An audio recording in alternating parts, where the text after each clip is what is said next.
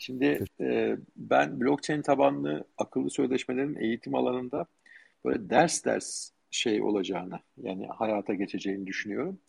Ama e, bugünkü oturma biraz böyle sondan başlamak istiyorum. Yani sondan derken en nihayetine, en benim işte öngörebildiğim en e, uç noktasından neler değişecek eğitim yaşamında.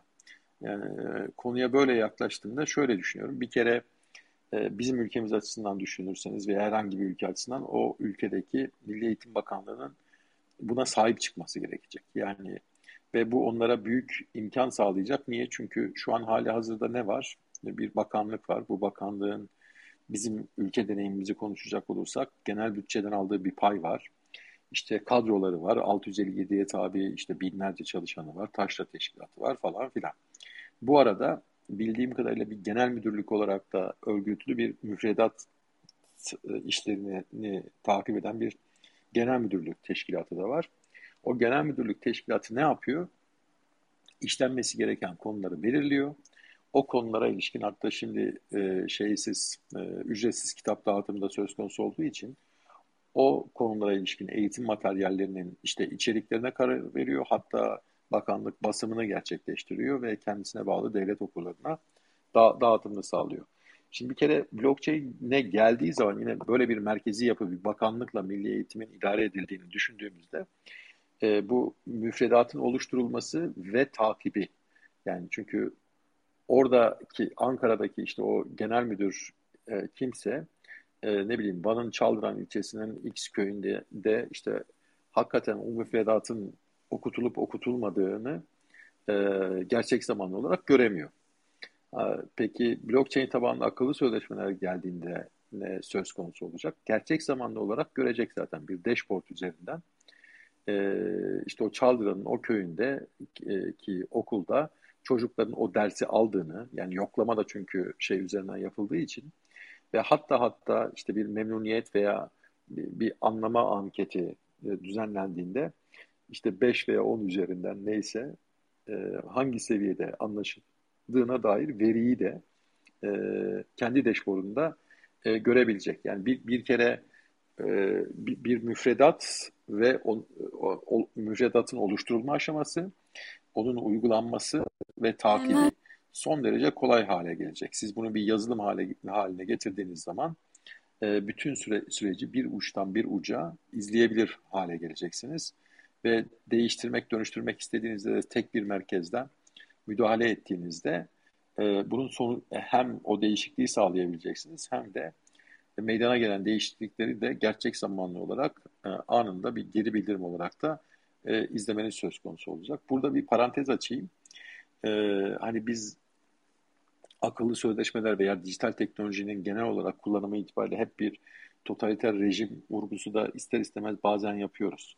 Yani bir merkezden belli şeyleri idare etmenin e, son derece kolay olduğu, hatta maliyetsiz olduğu ve anında e, sonuç alacak şekilde müdahale etme şansınız olduğu için e, bu, bu yönde de bir e, kaygı her zaman olacaktır. Bunun da şeyi ne derler e, teminatı e, o ülkenin e, genel e, demokrasi seviyesidir veya genel demokrasi atmosferidir. O ülke demokratik bir ülke ise geçen oturumlarda tartışmıştık işte kişisel verilerin e, korunması meselesi, işte büyük dataya nasıl yaklaşıldığı, bilgi alma hakkının kapsamı vesaire. E, bunlar doğru tanımlandığında o ülkenin kendi e, kültürü, kendi işte demokrasisi aslında bu, bu e, blockchain tabanlı akıllı sözleşmeler de dahil olmak üzere bütün dijital teknolojilerin hangi yönde kullanılabileceğinin şeyi de olacak ne derler e, yönünü de e, aslında belirleyecek. E, parantezimi kapatayım. E, bu, bu, bu açıdan baktığınızda hani bakanlığın da e, arkasında durduğu bir akıllı sözleşme sistemi olduğunda onun bileşenleri kimler olacak? Bir bakanlığın kendisi olacak. Bir developer'ın kendisi olacak. Yani bu, bu, bu hizmeti sunacak bir şey olacaktır.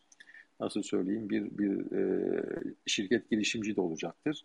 Yani şu anda da hali hazırda var. Yani örneğin bakanlık sadece müfredat yapma, milli eğitimi genel sevk ve idare açısından değil ama e, kendi bürokrasisini ilerletmek için de belli yazılımlar kullanıyor. Yani hiçbir şey kullanmıyorsa atıyorum işte Microsoft'un ürünlerini kullanıyor netice itibariyle.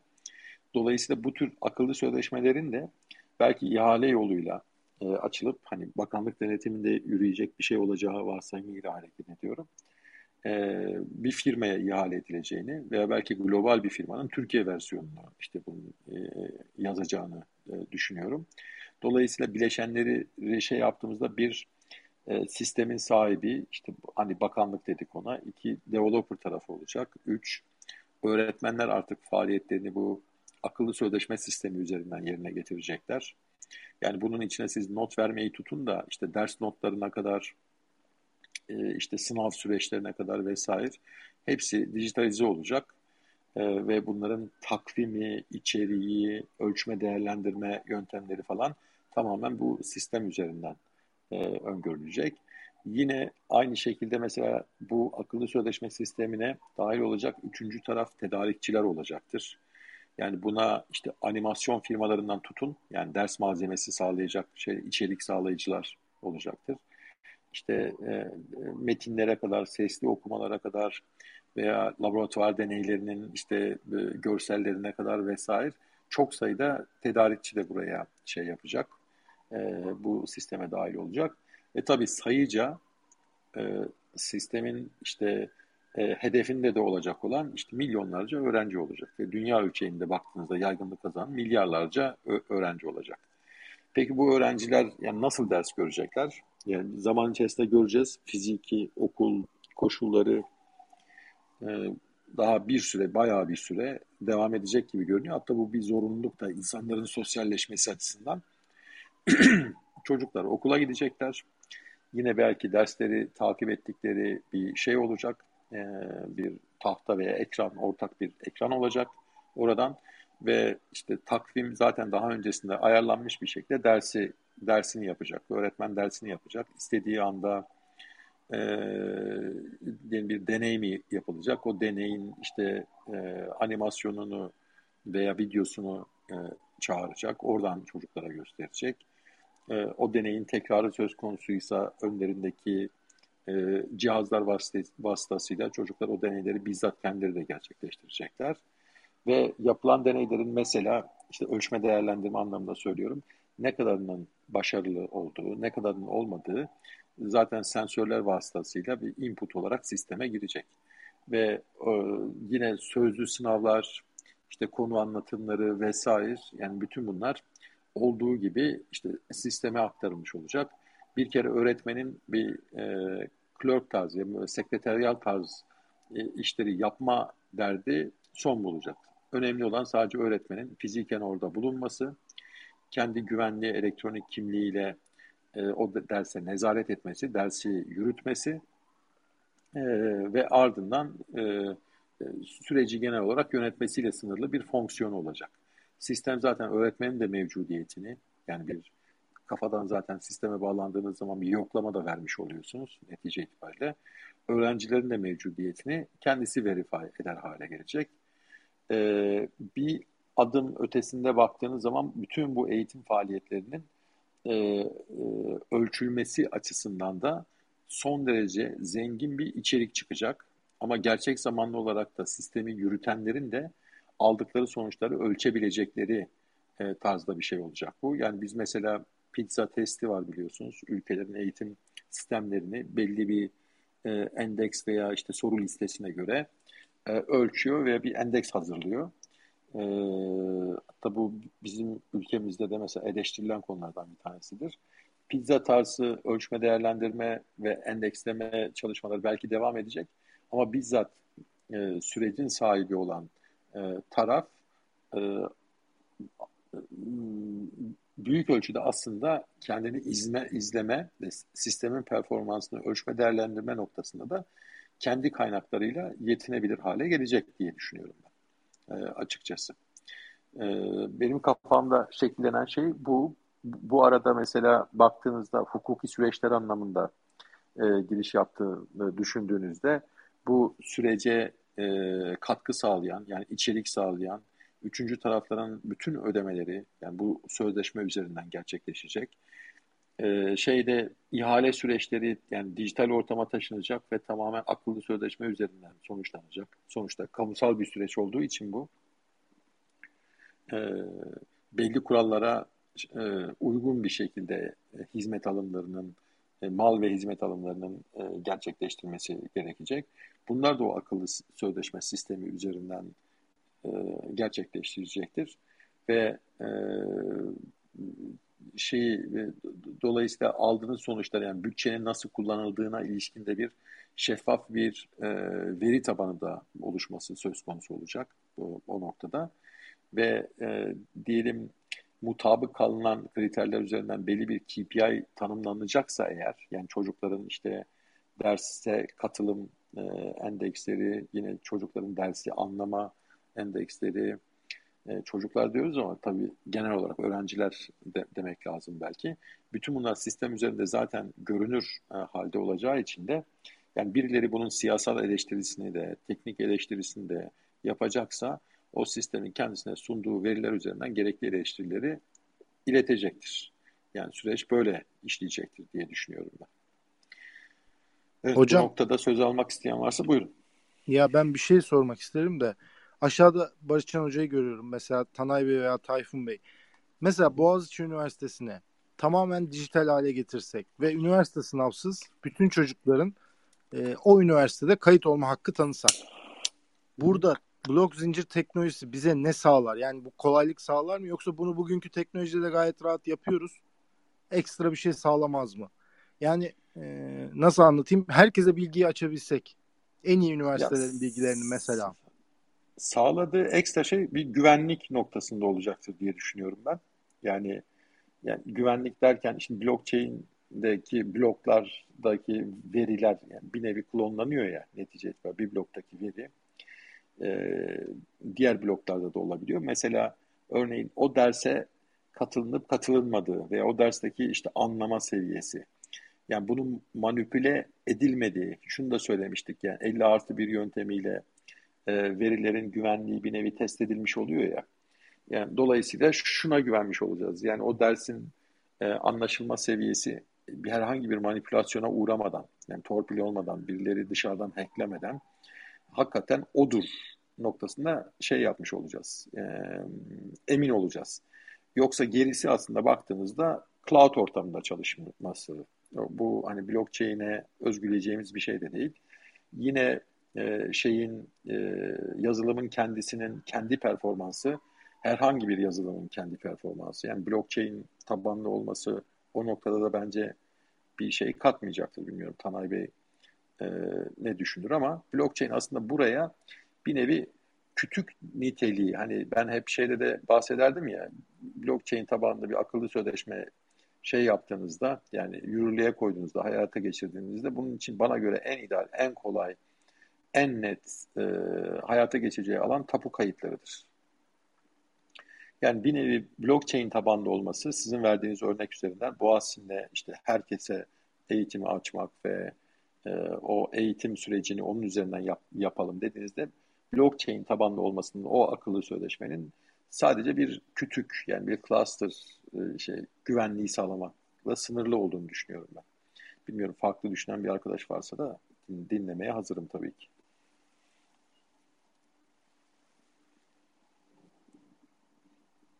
Herkese selamlar, merhabalar.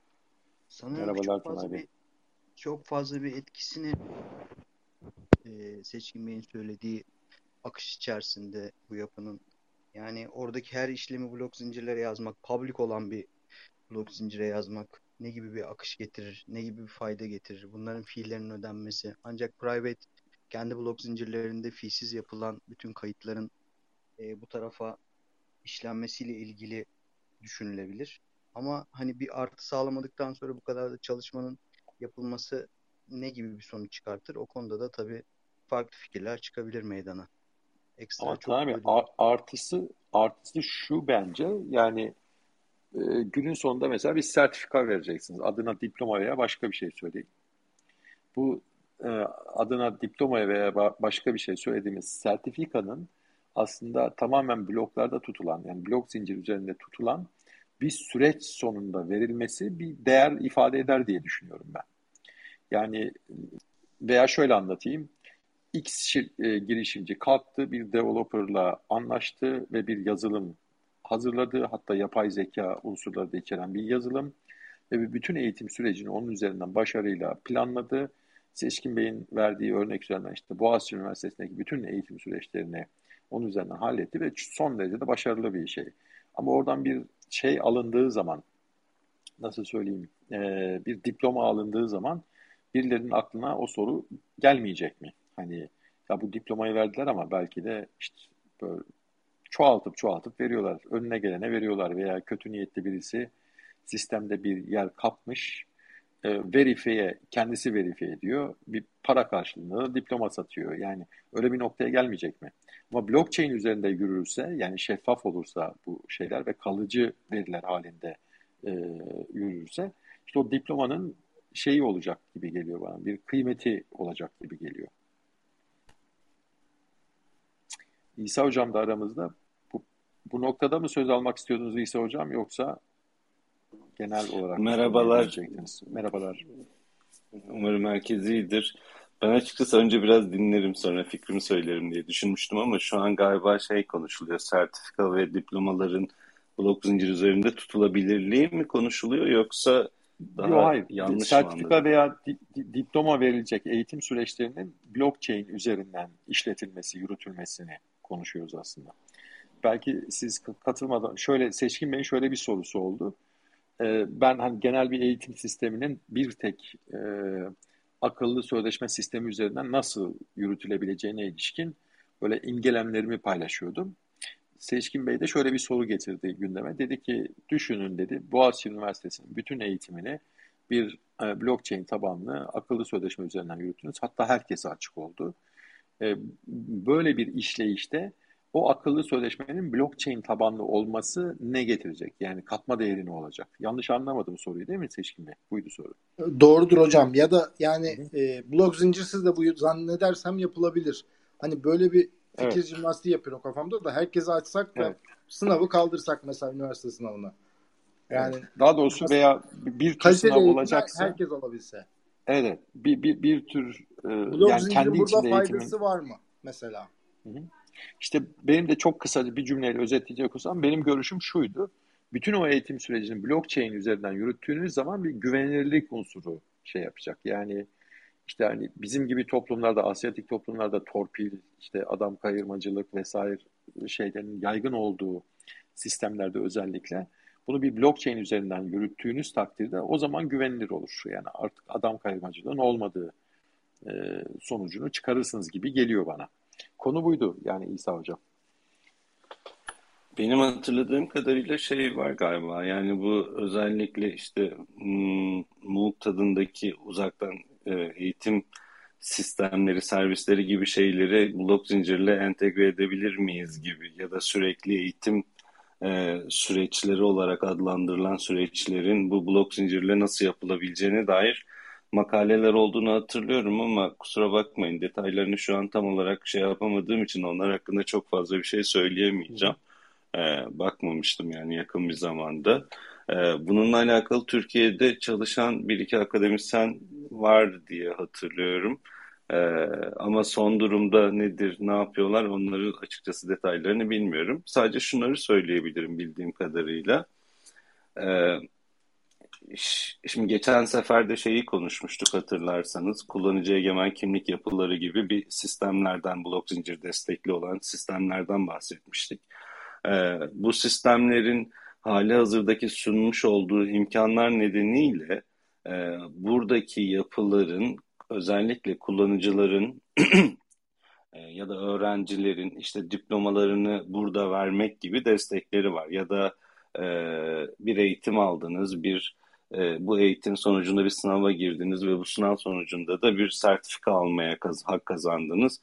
Böyle bir sertifika yapısının orada tutulması, korunması, doğrulanması, tabii orada tutulması derken yine aynı şeye dikkat çekmek gerekir verinin doğal olarak yani bu KVKK ve benzeri işte kişisel verileri koruma yasaları nedeniyle e, verinin kendisi doğrudan orada tutulmuyor. Sadece o verileri doğrulamak için ihtiyaç duyulan yardımcı işte kriptografik anahtarları gibi bazı anahtarların ve diğer meta bilgilerin ya da bu sertifikaların geçerli olduğunu gösterir yan bilgilerin ispatları aslında zincirde tutuluyor ki doğrulama yapılacağı zaman bir yere şey sunulduğunda bu tür veriler ya da bilgiler e, doğrulama yapması gereken taraf bu sertifikayı vermiş olan tarafla iletişime geçmek zorunda kalmaksızın zinciri kullanarak, blok zincir üzerindeki verileri kullanarak bu doğrulamaları yapabiliyorlar. Ve bu sayede de şey e, hem biraz önceki bahsedildiği gibi işte sahte sertifika, diploma ve benzeri şeyleri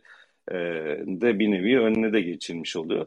Şimdi buna dair e, blok zincir üzerinde diploma konusunda ilk gördüğüm çalışmalardan bir tanesini MIT'de yapmışlardı. Şimdi Amerika özelinde konuşursak çok mantıklı bir çözüm gibi duruyor. Ama Türkiye özelinde konuşursak da yani kurumumuzda öyledir ya da böyledir. Herhangi bir siyaseten bir şeye girmeden bunu söylüyorum. YÖK diye bir kurum var ve bu da buradaki diplomaları düzgün bir şekilde tuttuğunu varsayıyoruz. Böyle düzgün bir şekilde yapan bir otorite varken bunu zincire taşıma konusunda özellikle üniversite diplomaları açısından uygulanabilirliği konusunda çeşitli görüşler, karşıt görüşler ortaya çıkabilir gibi hissediyorum. Bir diğer husus da biraz önce Mustafa Bey'in bahsetmiş olduğu e, eğitim süreçlerine doğal olarak şeyi de e, dahil ediyoruz. Sınav süreçlerini de ve not verme süreçlerini de dahil ediyoruz.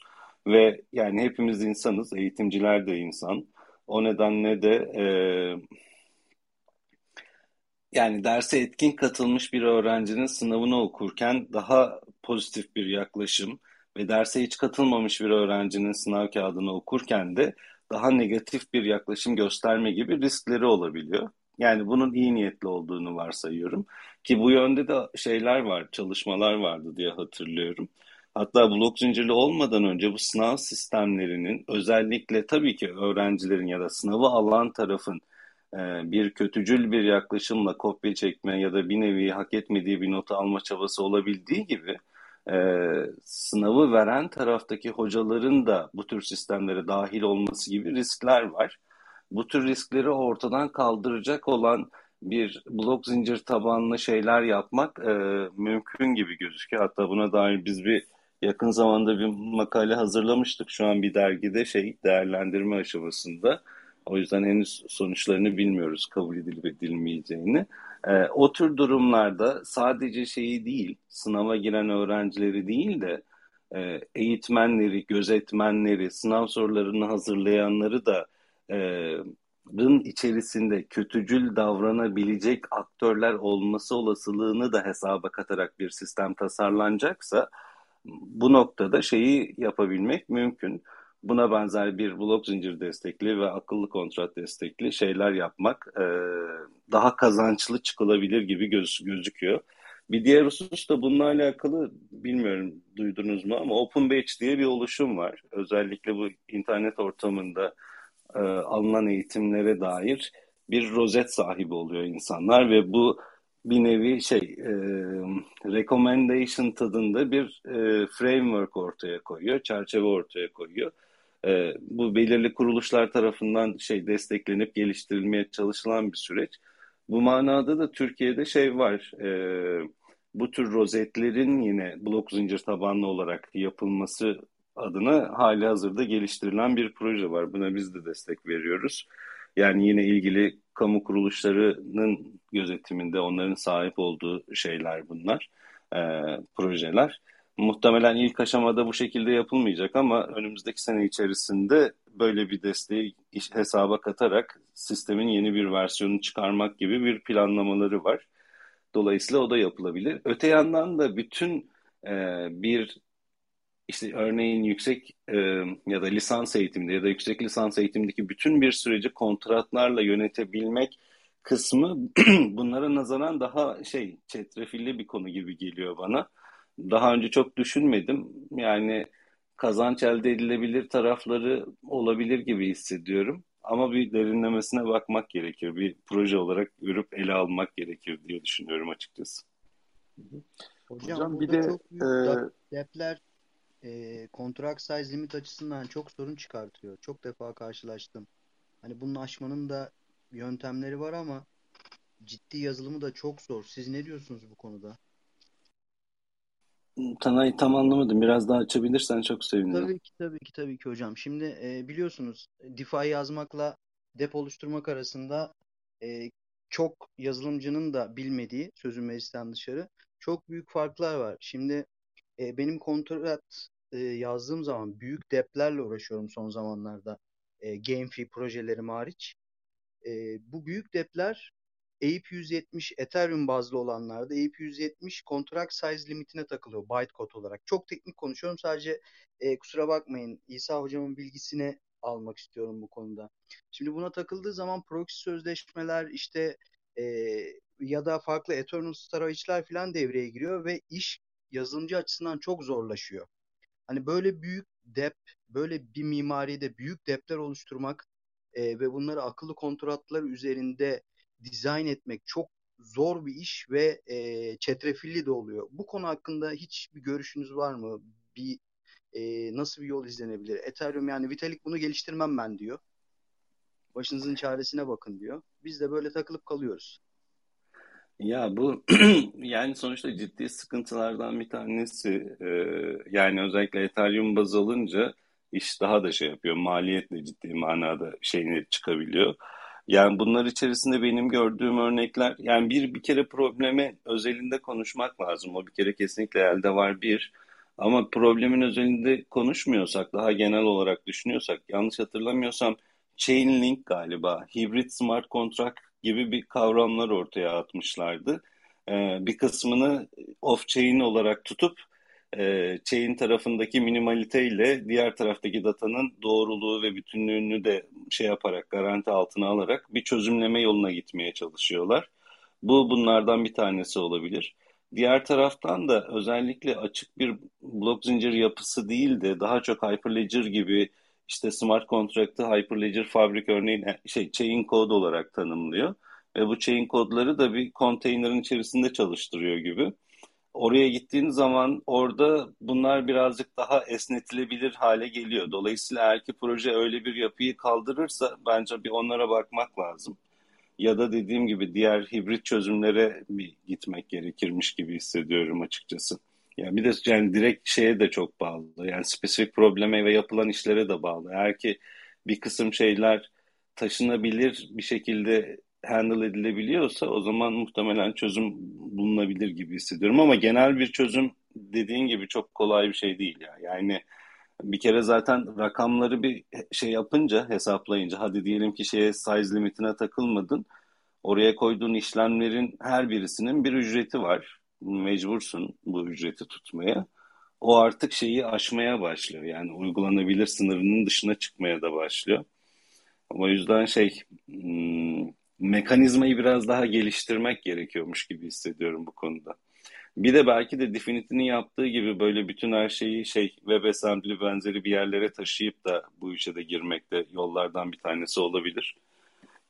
Ondan çok emin değilim buraya uyar mı ama bunlar dışında aklıma gelen bir şey yok açıkçası sana.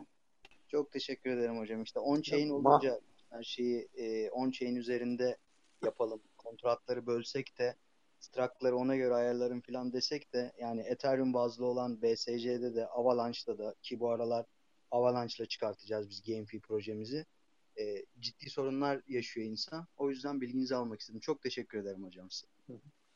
Yani bu, burada şey İsa Hoca'nın e, anlatımlarından anladım ki ben de aynı görüşe hep savuna geldim. Yani bugüne kadar çünkü mantıken öyle olması gerektiğini düşünüyorum hibrit çözümler kullanılmak durumunda ve özellikle büyük data yeri tutan e, içeriklerin e, belli özel e, saklama alanlarında tutulup e, çağrı yöntemiyle yani sisteme dahil edilmesi gerektiğini düşünüyorum. Yani işte e, terabaytlarca işte video içeriğini veya animasyon içeriğini falan kalkıp bloklarda tutmanın da hani çok bir anlamı yok. Sadece orada belki verifiye edilmiş e, veri ve işte e, sertify edilmiş e, saklayıcılarda tutulan o, o da özel bir şey olacaktır eminim.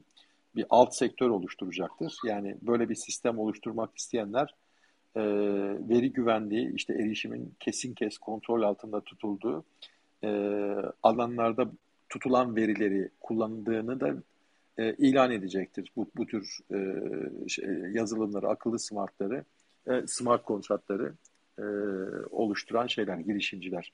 Öyle olması gerektiğini düşünüyorum. Çünkü yani size limit evet önemli bir kısıt. Bu da ancak böyle şeylerle, hibrit çözümlerle e, söz konusu olacak. Ben işin bir diğer tarafına vurgu yapmak istiyorum. Yani Sezgin Bey'in, Seçkin Bey'in e, de, değindiği sorunun bir başka bir yönü de var aslında. Diyelim ki bu size limit vesaire konuları falan açtık, güvenlik sorunlarını açtık e, ve e, bir akıllı sözleşme üzerinden bir üniversitenin bütün müfredatını verebilir e, haldeyiz. Ve bu aslında bize farklı bir kapı da aralayacak. Aslında sınav olmadan, yani seçmeye gerek kalmadan ee, ama bunun bir maliyeti var tabii. Yani işte burslu olarak veya devlet destekli veya bütün maliyetini kendisi karşılayacak şekilde e, maliyetini ödeyip herkes o sistem üzerinden o eğitimi alabilir hale gelecek. Yani bir Boğaziçi Üniversitesi'nden bahsettik. Boğaziçi Üniversitesi'nin bir fiziki şeyi var. Yani bugünkü eğitimin verilme biçimi itibariyle fiziki bir kapasitesi var. O kapasiteye de aslında takılmadan yani bugün itibariyle diyelim ki 30 bin öğrencisi varsa belki 130 bin, 330 bin öğrenci de alabilir hale gelecek. Yani isteyen e, Türkiye'den veya dünyanın herhangi bir noktasından o akıllı sözleşme üzerinden o eğitimi alabilir hale gelecek. İşin bir de böyle bir tarafı var aslında. Yani sınavları da anlamsızlaştıran e, bir tarafı da var. Yani buna ne dersiniz? Yani bu da bence eğitimde büyük bir devrim olacak.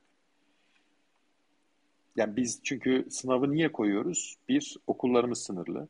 Yani fiziki imkansızlık var. Ee, iki, eğitim materyali e, sınırlı sağlayabiliyoruz. Üç, e, o eğitimleri verecek insan kaynağı da sınırlı. Yani bu sebeplerden ötürü bu sınavlar konuyor. Bir filtreden geçip o eğitimi hakikaten almaya hak etmiş ve gerçekten almak isteyen, onun için çaba sarf eden bir kesim en azından o eğitimi alsın diye bu sınav sistemleri var. Onun için var. Ama diyelim ki bu bahsettiğim hani en uç noktasında bugün hayal edebileceğimiz noktaya e, bu, bugün itibariyle hayal olan ama günün birinde varılacak noktaya ulaşıldığında e, sınavsız da öğrenci alınabileceğini ve isteyen herkesin isteyen hangi programa, hangi üniversite veya kuruluşun e, programına kayıt yaptırmak istiyorsa bedelini ödeyip veya işte demin söylediğim gibi burs vesaire mekanizmalarla e, kısmen veya tamamen ödetip o eğitime ulaşıla, e, ulaşabilir hale geleceğini düşünüyorum. Bu da bence büyük bir devrim olacak. Sınav derken bu seçme sınavlarını Giriş, kastettiğinizi seçme, anlıyorum. Evet evet seçme sınavını kastediyorum hocam. Yani o öyle. Ben de ekleme olarak şunu yapayım hocam. Şimdi bu tür konularda mesela çok fazla bilinmediğini ne şahit olduğum şöyle bir örnek var. Şimdi bir eğitime girildiği zaman e, bazı durumlarda katılım sertifikası verilirken bazı durumlarda başarı sertifikası veriliyor. E, biz de tabii ki verdiğimiz bazı etkin, yaptığımız etkinliklerde ya da verdiğimiz etkinliklerde bu şeye ayrıma dikkat ederek bu sertifikaları hazırlayıp veriyoruz. Şimdi ikincisini verebilmek için bir başarı sertifikası verebilmek için bir ölçümleme yapmak gerekiyor. Dolayısıyla eninde sonunda o tür durumlarda bir ölçümleme yapılmadan başarı sertifikası verilmesinin çok ciddi riskleri olabiliyor. O yüzden şey yani eninde sonunda bu tür yerlerde yani seçme olarak olmasa bile bir sınav mekaniği e, bulunmak zorundaymış gibi açıkçası ben hissediyorum.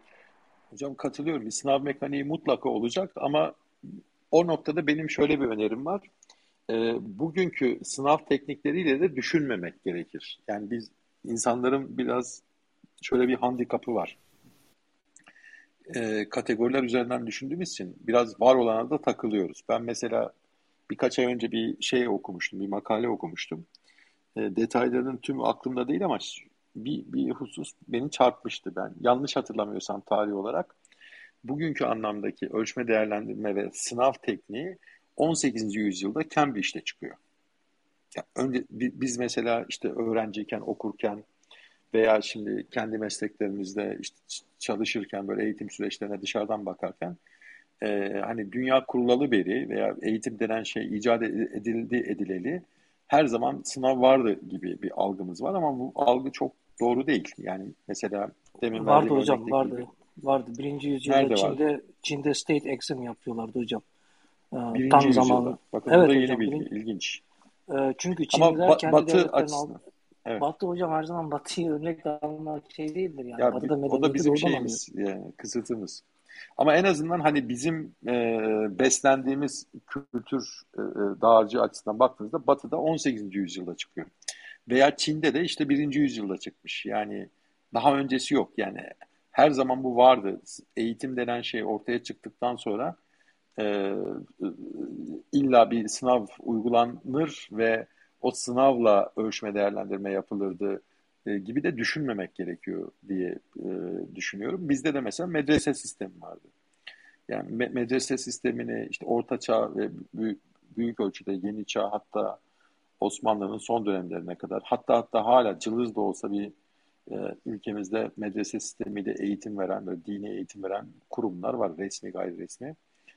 E, oralarda da mesela bizim bugün bildiğimiz anlamda o batı standartlarındaki gibi bir sözlü veya yazılı veya çoktan seçmeli e, veya essay tarzı falan bir e, sınav sistemi yok. Ve orada tamamen hocanın, üstadın kanaatine göre gelecek. Sen oldun dediği noktada alıp kendisine bir berat vermeleriyle sonuçlanan bir eğitim süreci var. Ona da hatırladığım kadarıyla icazet deniyordu. Yani bizim bugünkü anlamda diploma dediğimiz şey böyle yazılı bir belge veriyorlar. İşte sen hoca oldun, sen şu fıkıh kitaplarını okudun, ben de şehadet ederim e, tarzında bir şey yapıyorlar. Ha, bunları niye anlatıyorum? Şunun için anlatıyorum. Böyle bir akıllı sözleşme sistemiyle eğitim sürecini yönettiğiniz zaman oradaki ölçme değerlendirme tekniklerinin de bugün anladığımız anlamda e, sınavlardan çok farklı olacağını düşünüyorum ben açıkçası. Yani neyi kastediyorum? Biraz daha mesela like a boom boom boom boom kafamdaki şeyin. Ee, biz bugün ne yapıyoruz? Ee, e, işte vize ve final sınavları üniversitelerde onları eğer onları e, çoğu zaman çoktan seçmeli ve essay tarzında yapıp sınav kağıtlarını okuyup bir değerlendirme yapıyoruz. Ama bazen ve online dönemde de yani benim de misafir öğretim üyesi olduğum yerlerde, ders verdiğim yerlerde ona döndük biz. Ödev verir hale geldik. Bu pandemi öncesinde de ödev verme yöntemi özellikle vizelerde falan benimsenen bir e, yöntemdi zaten çok yaygın kullanılmasa da. İşte projeler yaptırma söz konusu olacak. İşte o projeleri de bu akıllı sözleşme üzerinden pekala öğrencilere yaptırabilirsiniz. Ve sistemin kendisinin onu ölçüp değerlendirmesinde pekala sağlayabilirsiniz. Hatta bunun için bir yapay zeka modülü de e, işin içine dahil edebilirsiniz. O zaman da hani böyle bizim bugünle anladığımız böyle essay veya çoktan seçmeli e, tarzda o, o tekniği e, benimsemiş bir e, ölçme değerlendirmeden çok farklı bir şey yapmış olacağız.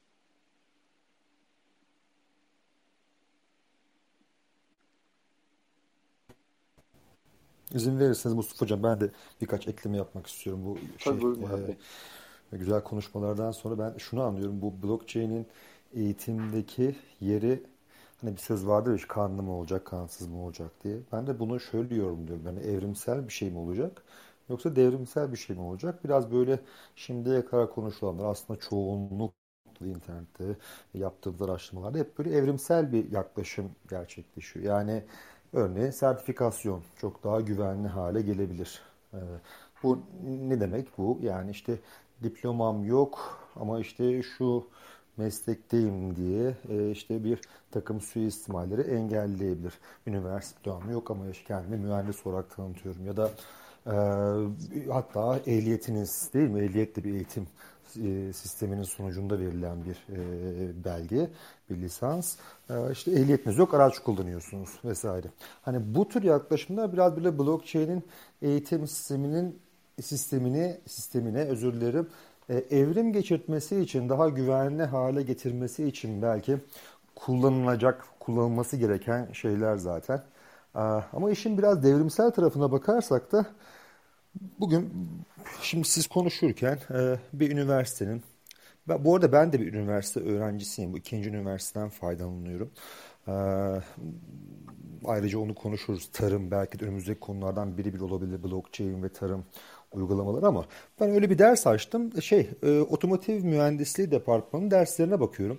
Mustafa hocam burada Temel tabii ki mühendislik bilgileri var ama işte örneğin motor teknolojisiyle başlıyor birinci sınıfta. Sonra e, hibrit otomotivler, otomotiv, otomobilleri geçiyor.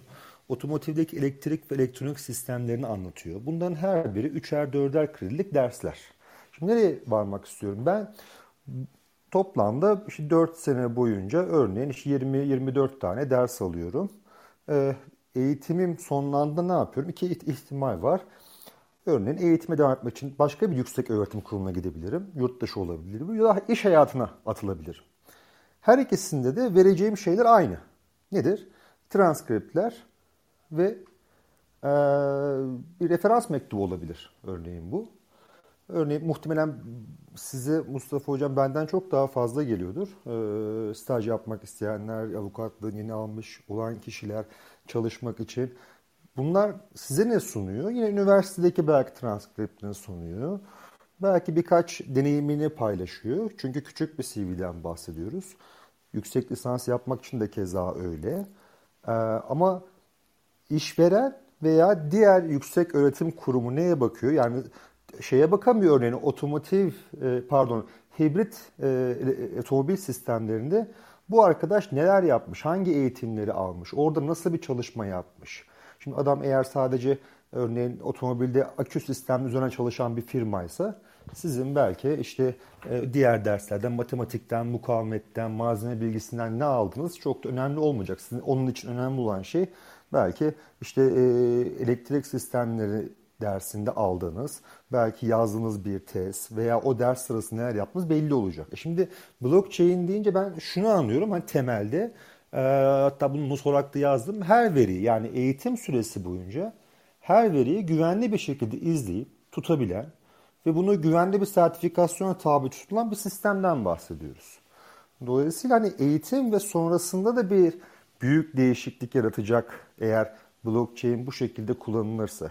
Hani işin özü e, işveren açısından bakarsak üniversiteden mezun olan bir insanın özellikle şu derslerde ne yapmış, şeyi nasılmış, ilgisi nasılmış, artı bir şeyler düşünmüş mü, yenilikçi bir şeyler geliştirmiş mi? Ben şu andaki mevcut sistemde bunu göremiyorum. Transkripte güvenmek zorundayım. Transkriptin güvenilirliği zaten hani neyi ölçüyor ki ne kadar güvenli olsun noktasına geliyor ama bir şekilde hepimiz oraya güveniyoruz. Ama daha derin bir inceleme yapamıyorum. Çünkü öyle bir veri yok. Ama bu veriler yok mu? Yani gerçek anlamda yok mu? Tutulmasa bile.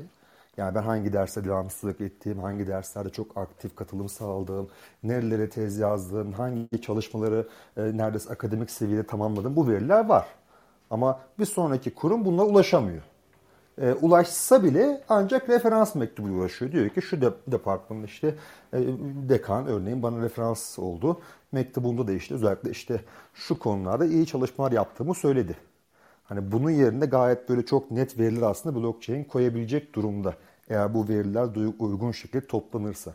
Ben de bu iş hani sizin bahsettiğiniz evrimsel tarafı evet okey e, olması gereken şeyler zaten. Hani madem e, insanlık o noktada hani işte diploması olmayanlar diplomam var noktasına gidiyor. O zaman evet olması gereken bir şey ama evrimsel boyutu.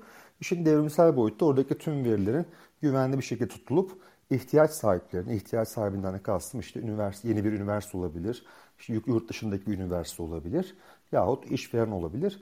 Bunlara tüm verilerin sunulması. Belki de bu hatta sunulurken geçen haftaki konuşmalarımızda sadece yani başvuran kişinin ismini belki vermeden bile o veriler sunulabilir örneğin diye düşünüyorum. Böyle iki tane konuyu bir arada incelemek istedim.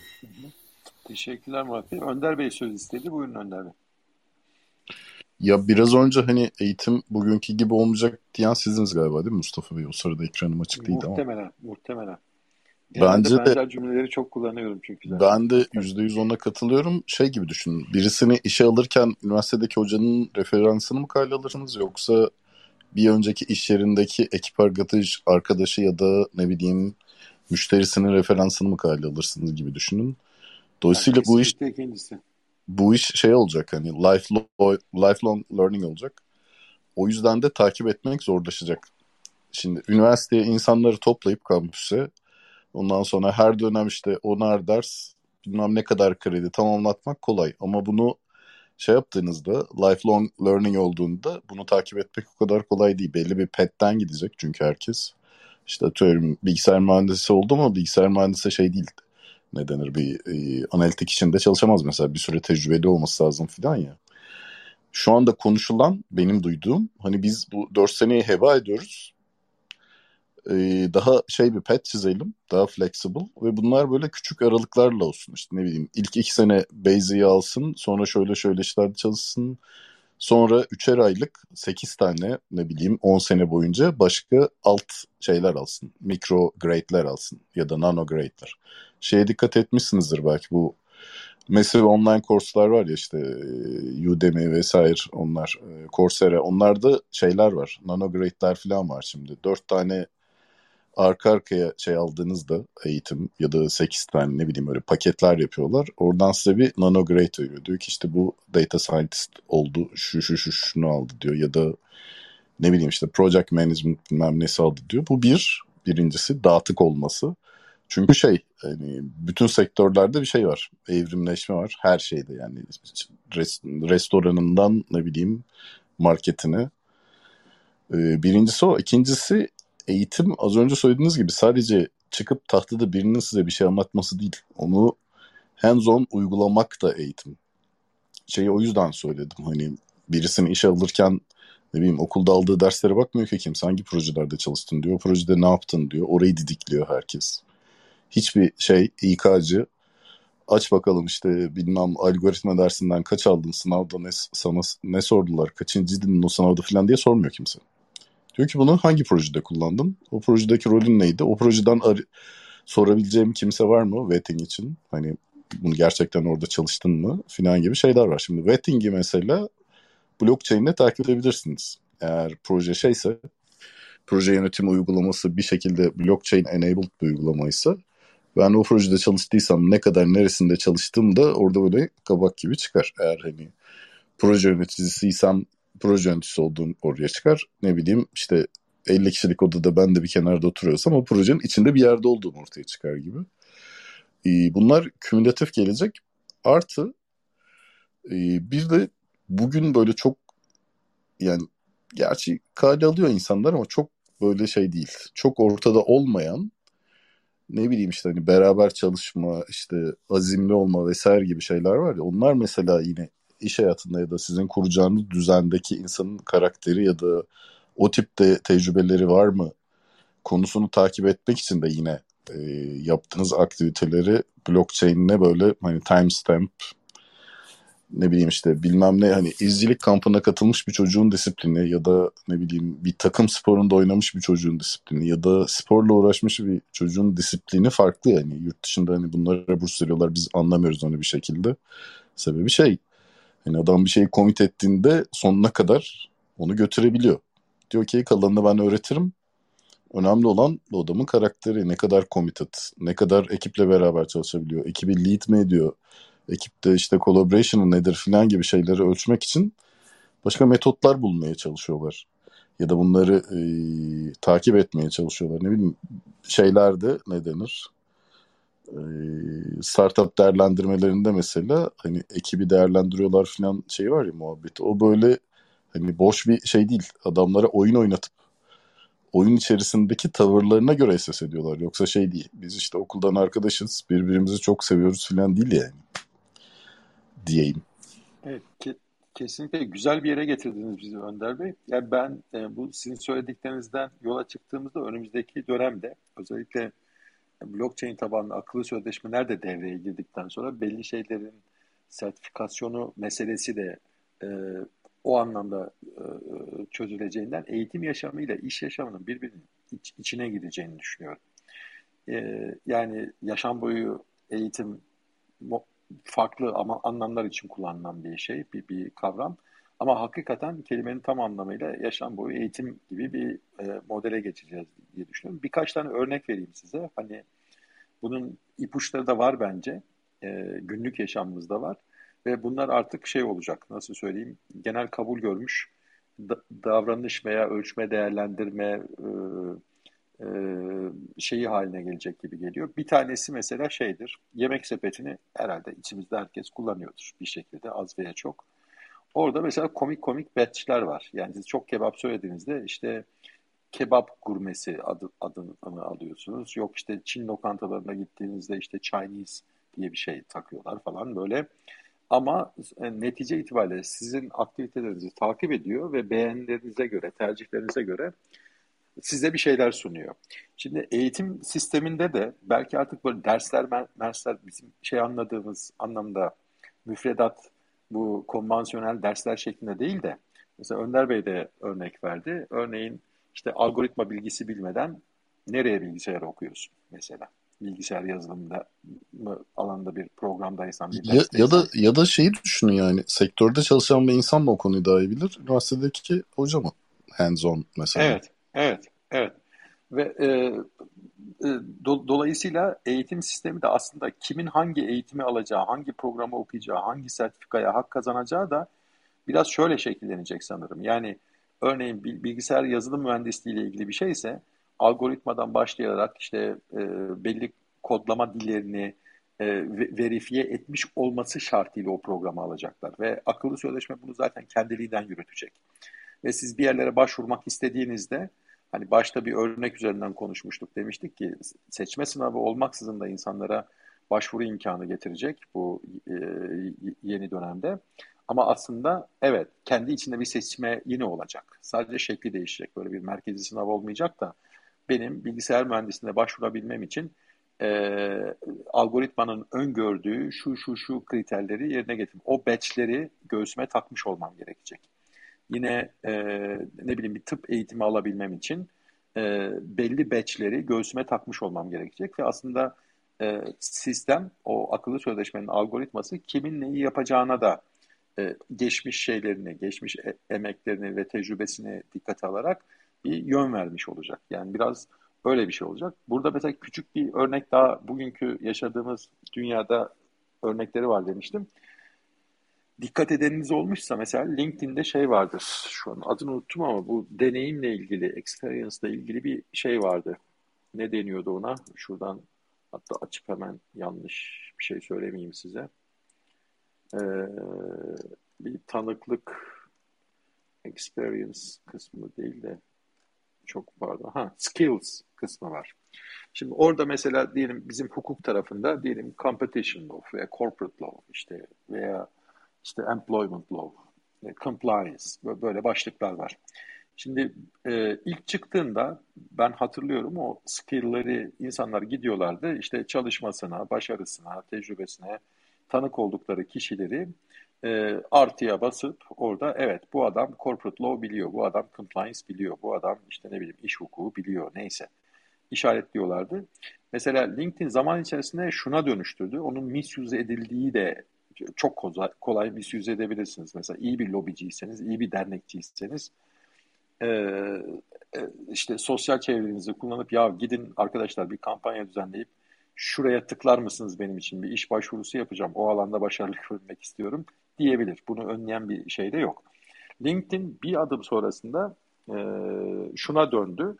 Atıyorum bir diyelim ki corporate law ile ilgili e, size o skill'e sahip diye e, witness eden bir kişi e, nin de aslında o alandaki ağırlığını da söyler hale geldi. Yani e, recommend eden kişinin yani e, şey yapan kişinin nasıl söyleyeyim e, o şeyine şehadet eden, o özelliğine, o yetkinliğine size mentor olduğunu... olabilecek çapta mı onu söylüyor aslında. Evet, evet. Ve dolayısıyla yani atıyorum işte corporate law'a şey yapmış diyor ama bunlardan üç kişisi de üç kişi de o alanda lider görünen kişi diyor. Yani orada 200 tane belki şehadet var ama o üç tanesinin de e, önemli olduğunu bunlar da aslında bunu söylemiş. Yani geç diğer 197'yi geç bunlar da söylemişse bir fikir veriyor size. E, şimdi bir akıllı sözleşme sisteminde de bunları sağlamak çok zor olmasa gerek. Yani mesela örneğin bu oda açıldığında konu teknik tarafta ve teknolojik tarafta olduğunda ben İsa hocamın ne dediğine çok kıymet veriyorum. Yani şu küçücük deneyimle bile. Dolayısıyla işte İsa Hoca'nın sertifay ettiği e, bir skill sahibi bir insanın o skill'e sahip olduğunu e, olduğu kanaatine e, varıyorum. Bu da bir şeydir. Hani çünkü sınavların da mükemmel böyle bir hani bir ideal adalet şeyle insanları ölçtüğüne inanmıyorum ben açıkçası. Yani birisi grip olmuştur, o günkü şey performansı kötüdür. Adam giriyor o sınav aslında o konuyu çok daha iyi bildiği halde daha düşük bir not alabiliyor. Ama biz sonuçta onun transkript belgesinde o notla yüzleşiyoruz netice itibariyle. Yani ölçme değerlendirmenin de öğrenme tekniklerinin de ben bir hayli değişeceğini ve e, iş yaşamıyla eğitim yaşamının da iç içe geçeceğini düşünüyorum ben açıkçası önümüzdeki dönemde. Şey, ya şeyi düşün mesela iş dünyası az önceki şey gibi not önemli değil outcome önemli. Yani herkesin o iş görüşmelerinde takip et yani ciddi şirketlerin işte vetting dedikleri gerçekten orada çalıştın mı gerçekten şunu yaptın mı projenin neresindeyini kontrol ediyorlar ya. Onun sebebi aslında outcome'ı kontrol etmeye çalışıyordum. Yoksa gidiş yolu önemli değil yani. Siz niye bir iş yerinde çalışıyorsunuz? Bir şey üretin diye. Bir, bir output'unuz var orada. Bir çıktınız var. Ee, onu şimdi... kontrol etmeye çalışacaklar diye düşünüyorum. İş yerine girerken de siz hani gerçi şimdi de insanlar böyle üstü kapalı bunu yapıyor ama o dediğiniz batch toplama mesela şey mantıklı bir yaklaşım. Girdiğiniz yerde size maaş dışında oranın hangi batchleri vereceğini soracaksınız. Diyecek ki ben de işte 10 kişinin çalıştığı 6 ay süren içinde blockchain kullanılan bir proje var. Seni orada çalıştıracağım. Siz obeci kapacaksınız oraya girdiğinizde sadece maaş almayacaksınız gibi bir şey olacak. Hani önemli olan işte gidip Türkcell'de çalışmak değil. Turkcell'de neresinde hangi projede hands on çalıştın mı? Yoksa kalanı hikaye hani kapıdan gittim sabah akşam çay kahve içtim 4 sene orada takıldım. Bu da işe gitmek yani ya da çalıştım diye CV'ye yazmak. Kesinlikle. Ya mesela küçük çapta benim sürekli yaptığım bir şey var. Sürekli bir işe alım e, çabamız oluyor. Küçük bir organizasyonuz. Ama ben CV'leri incelediğim zaman tamam bitirdiği okula işte yüksek lisans programına doktora yapmış mı yapmamış mı bakıyorum ama inanın benim için hiç hiç önemli değil. Ee, önemli olan yani o CV'sinde bir chief accomplishment diye ve bir başarı öyküsü olarak yazdığı şeyler neler onlara bakıyorum ve aradığım pozisyonda e, e, görmeyi umut ettiğim profili bu arkadaş taşıyor mu taşımıyor mu diye tecrübelerine bakıyorum ve o tecrübenin neresinde durduğuna bakıyorum. Yani yazıyor mesela diyor ki atıyorum ben 20 tane M&A projesinde yer aldım. Başarıyla serve ettim ben orada. E, mülakatta ne yapıyorsunuz? Siz hakikaten o M&A projelerine serve edip etmediğini birkaç tane soru sorarak anlamaya çalışıyorsunuz. E, ve CV'leri incelerken de, e, insan seçerken de aslında nerede okuduğu, hangi işte LLM almış, almamış, PhD almış, almamış falan çok önem arz etmiyor. O pozisyonun requirement'ları var. Yani aradığı, özlediği bir şey var, e, profil var. O profili de en sağlıklı insanı yaptığı işlerden değerlendirirsiniz. Ve bu batch veya sizin hani grade e, diye tanımladığınız bazı ölçme teknikleri daha var e, diye örnekler vermiştiniz. Bu tür şeylerin ben önem arz edeceğini düşünüyorum. En azından size bir pozisyon açtığınızda bin tane başvuru geliyorsa yani çok basit bir algoritmayla eleyip geriye kalan işte 10-15 tanesiyle ilgilenmenizi sağ, sağlayacaktır yani. Tabii ki sonra detaya bakacaksınız. E, mülakatları yapacaksınız bu, ama. Bu, bu şu evet. an çalışıyor ya. Bu üstü kapalı böyle tam adı konup mekanizmalar oturtulmadı ama bu sistem çalışıyor yani. Tabii tabii. Yani ben de diyorum ya biz de küçük bir organizasyonuz ama kendi çapımızda yapmaya çalışıyoruz işte bunu. Ama manuel, el yordamıyla falan yapıyoruz. Evet işte. Buna ilişkin bir şey olsa elimde, bir tool olsa, bir software olsa haydi hay kullanacağım. Niye kullanmayayım? Mustafa Bey, bu konuda çalışan bazı şirketler var zaten. Bunlar onların yükünü kaldırıyor. Mesela High Right veya işte Stirling diye şirketler var. Bu vetting e, sorununu yani background check'i zaten hallediyorlar zaten. Büyük firmalar zaten böyle konularla fazla uğraşmıyor. Teker teker CV'ye bakayım da kim ne yapmış falan. Önelemeyi zaten böyle şirketler yapıyor. Ama şöyle bir şey de var. Gelecekte okullara ihtiyaç duyacak mıyız? Onu bilmiyoruz. Neden? Çünkü Google bundan bir sene önce dedik ya 2-3 tane sertifika alan dedi cloud üzerine. Biz işe alırız dedi. Çünkü 4 sene o öğrenci okulda heba olmasına gerek yok. Bu teknolojiler öyle artıyor ki yani bugün üniversite hocaları bile bu teknolojilere yetişemiyor yani. Burada çok böyle basit kalıyorlar öğrenmekte. O yüzden gençler bazı konuda çok çok iyi de biliyorlar yani. Birkaç tane ufak program veya işte kurs vererek çok ileriye götürebiliyorlar skilllerini. Kesinlikle ben mesela şeyi düşünenlerdenim. Ben ileride böyle üniversitelerin falan kalmayacağını ama irili ufaklı eğitim markalarının kalacağını düşünüyorum. Yani e, işte Cambridge gibi, Harvard gibi, işte ODTÜ gibi yani bizdeki örneği irili ufaklı. Yani ve bunlar global ölçekte hizmet verecekler. Yani global arenada e, bir rekabet edecekler. Ve bunları da tam da bu konuştuğumuz konu itibariyle e, blockchain tabanlı akıllı sözleşmeler üzerinden gerçekleştireceklerinden düşünüyorum. Ürünlerini ortaya koyacaklar. O, o ders bazında veya alan bazındaki ürünlerini ve bunu bunun talibi olan ki işte ülkelerin milli eğitim bakanlıkları veya yüksek öğretim kurumları artık neyse e, bunları satın alacak. Bireyler de satın alacak zaten. E, ve orada da blockchain'in e, o güven unsurunun öne çıkacağını düşünüyorum. Yani bir kişinin siz çok ileri bir aşamadan bahsedeceğim. Yani e, ilkokuldan beri aldığı teorik ve uygulama derslerinde aldığı batchler, grade'ler, bilmem neler, bütün ölçme tekniklerine ilişkin log bilgilerinin e, şey olduğu yani sisteme dahil olduğu e, bir noktada hem kişinin doğru eğitimleri alması da o süreç içerisinde doğru eğitimleri alması da mümkün hale gelecek. Hem de günün sonunda kişi diyelim ki bir ruhsata, lisansa falan sahip olacaksa o sağlıklı bilgiler üzerinden alınacak. Yani ben işte ilkokulu bir yerde okudum, ortaokulu bir yerde okudum. Tamam.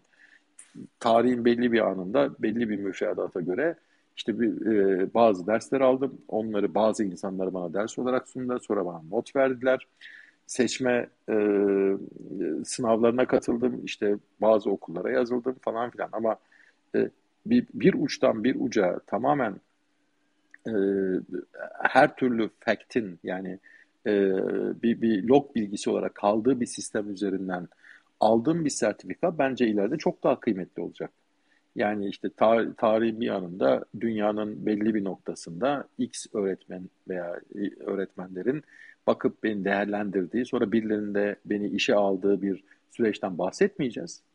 Yani bloklarda kayıtlı her türlü işte ne bileyim e, şey, şey, eriştiğim hedeflerin, yaptığım işlerin e, kayıt altında olduğu bir backlogla ben insanların karşısına çıkacağım. veya projelerde yer alacağım.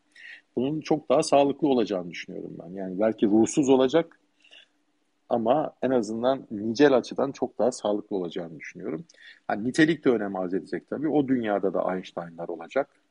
Yani o beşlerin ötesinde e, e, deha olarak şey yaptığımız onlar da kendi şahsi isimleriyle marka olarak parlayacaklardır. Yani onların ayrı bir ligi olacak belki.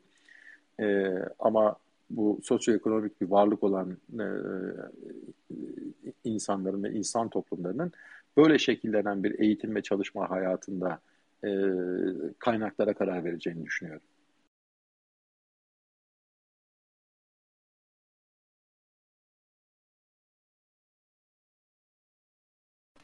Evet, bu noktada söz almak isteyen kimse varsa buyurabilir. Değilse yavaş yavaş kapatalım mı odamızı? Ee, hatta kapatmadan ben bir şey söyleyeyim. Mesela hani eğitim şekil değiştiriyor falan demiştik. Örneğin şu odada konuştuğumuz hususlardan ben alabildiğine yararlanıyorum. Her oturumda birkaç şey öğreniyorum. Ve tabii ki bu alanla ilgili yani akıllı sözleşmelerle ilgili kendince fırsat bulduğum kadarıyla okumalar yapıyorum, ediyorum falan ama yani buraya geldiği zaman canlı canlı bu alana ilgi duyan farklı disiplinlerden insanlarla bir araya gelip hakikaten o bilgilerimi de sın, sınayabiliyorum, zenginleştirebiliyorum. Benim için e, burası da bir eğitim alanı aslında. Ve bu, bu alabildiğine zengin çeşitlilikte eğitim biçimlerinin de ortaya çıkacağını düşünüyorum artık. O anlamda söylüyorum. Hani bildiğimiz klasik okullar falan artık kalmayacak e, diye düşünüyorum. Hatta benim bazen kurum içi eğitimlerde arkadaşları uyardığım bir şey var. Hani kendini gelişim noktasında. Hep şu örneği veririm. Derim ki yani 1930'larda İstanbul Hukuk Fakültesi'nde okuyan bir avukat düşünün. Bu avukatın nasıl bir hayatı olurdu? İşte 30'ların ortasında 20'li yaşlarında mezun oldu. Bir aktif bir çalışması olurdu. Nereye kadar? Bir 30-35 eğer sağlığı yerindeyse ve bir 40 yıl. Yani bu da şu demektir. 1960'lar 70'lere kadar o lisans derecesinde edindiği bilgilerle ve çok da değişmeyen temel kanunlarla işini yürütürdü. Ama biz şu an öyle değiliz. Yani biz bizim dönemimizde bir AB uyum sürecinden ötürü mevzuatta çok köklü değişiklikler olmaya başladı. İşte globalleşen dünyada yeni e, hukuk alanları oluşmaya başladı. Kişisel verilerin korunması gibi işte bizim kurul mevzuatı dediğimiz enerji piyasaları ve diğer kurulların görev verdiği bir, bir rekabet hukukunun falan çok bir anlamı yoktu yani o dediğimiz yıllarda. Tabiri caizse insanlar 20'li yaşlarına kadar belli bir süreyle e, edindikleri bilgiler, bilgilerden yola çıkıp cepten yiyerek bir meslek icra ediyorlardı. Ama bugün öyle mi? Hayır. Yani ben işte 90'lı yılların ikinci yarısında diyelim ki lisanstan mezun oldum. Benim o lisansta aldığım tabii ki formasyon falan önemli. Ama bilgi açısından baktığınızda belki 3 kere, 4 kere, 5 kere belli alanlarda yenilendi. Yani sil ve yeniden yaz e, haline geldi. E, mesleki tecrübe tabii ki önemli. Ama aslında hukukun belli alanları itibariyle baktığınızda 3 yıl önce mezun olan e, ve ruhsatını almış olan bir avukat bilgi anlamında söylüyorum tecrübe değil ama bilgi anlamında benden daha avantajlı. Bilgileri çok daha şey taze ve çok daha güncel benimkine göre. Ha, bu da neyi getiriyor? Ha, şu, şu dünya çoktan bitti zaten. Hani lisans eğitimini alayım, e, aktif çalışma hayatımda da 20 sene, 30 sene, 40 sene neyse çalışayım. Sonra emekli ayrılayım, köşeme çekileyim. Bu bitti. Yani o siz lisans eğitimini aldıktan sonra da sürekli ve sürekli kendinizi yeniden inşa etmeniz gerekiyor. İşte buraya bu akıllı sözleşmeler girdiği zaman ben o hani Murat Bey'in evrim devrim dediği yani böyle evrimsel bir hareket olacak ama bir kırılma anından sonra nerede devrimin olduğunu da ileride birisi geriye dönüp bize anlatacaktır. Biz anlamayacağız zaten. Ee, bir kırılma noktasından sonra da böyle devrimsel bir değişim yaşayacağımızı düşünüyorum. eğitimle çalışma birbirinin içine girecek ve e, çok farklı bir dünyada yaşıyor olacağız.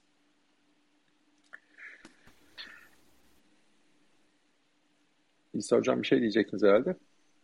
Murat Hocam da bir şey diyecek diye sustum. Ben umarım öyle olur diyecektim sadece İsa Hocam buyursunlar. Evet, beni de heyecanlandırıyor. Evet ben de katılıyorum size. Umarım öyle olur. İsa Hocam buyurun. Ben de katılıyorum bu söylediklerinize. O sırada da biraz önceki konuşulanlardan şeyler geldi aklıma. Ee, şimdi bir kere şu var.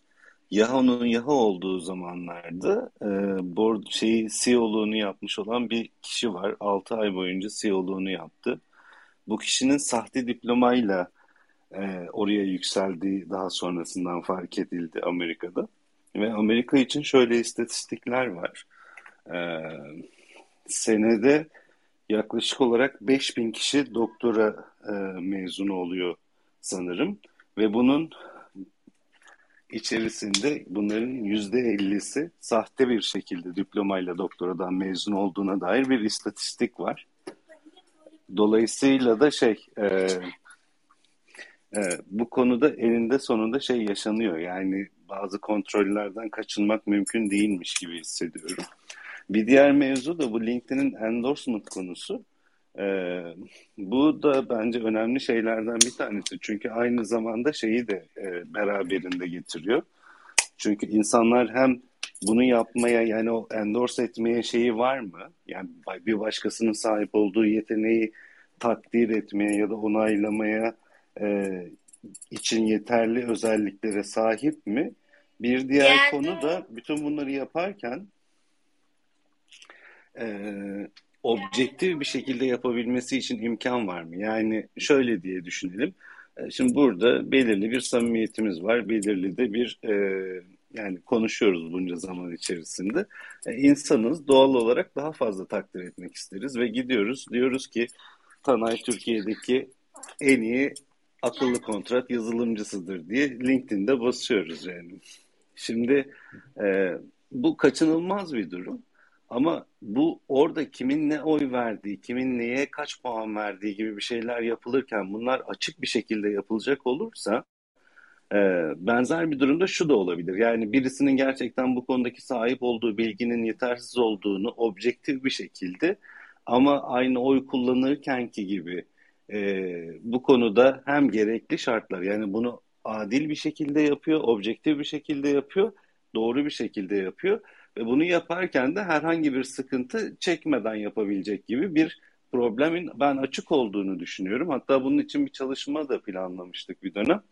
Fakat sonra fark ettim ki e, projelerden bir tanesi buna bir örnek hazırlamış. Definity yapmış galiba. Bu LinkedIn'in özellikle endorsement kısmını da dahil etmişler mi diye bakmadım ama onun blok zincir üzerindeki bir uygulamasının bir örneğini koymuşlar.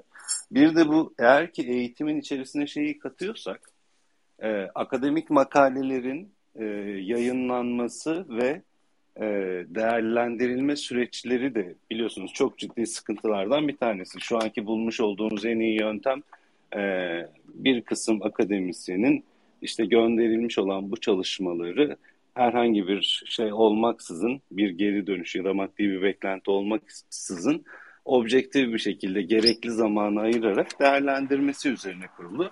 Ve maalesef şu anki dünyada akademik çalışmalar bu şekilde şey olmuyor değerlendirilmiyor. Dolayısıyla da örneklerden bir tanesinin de o olduğunu hatırladım sonradan. Bu tür bir e, akademik çalışmanın yayınlanma sürecinin e, bu manada şey olması, zincir üzerinde kayıtlarının tutulması gibi bazı çalışmalar da var diye de hatırlıyorum. Bunları da eklemek istedim. Zamanınızı aldım kusura bakmayın. Estağfurullah.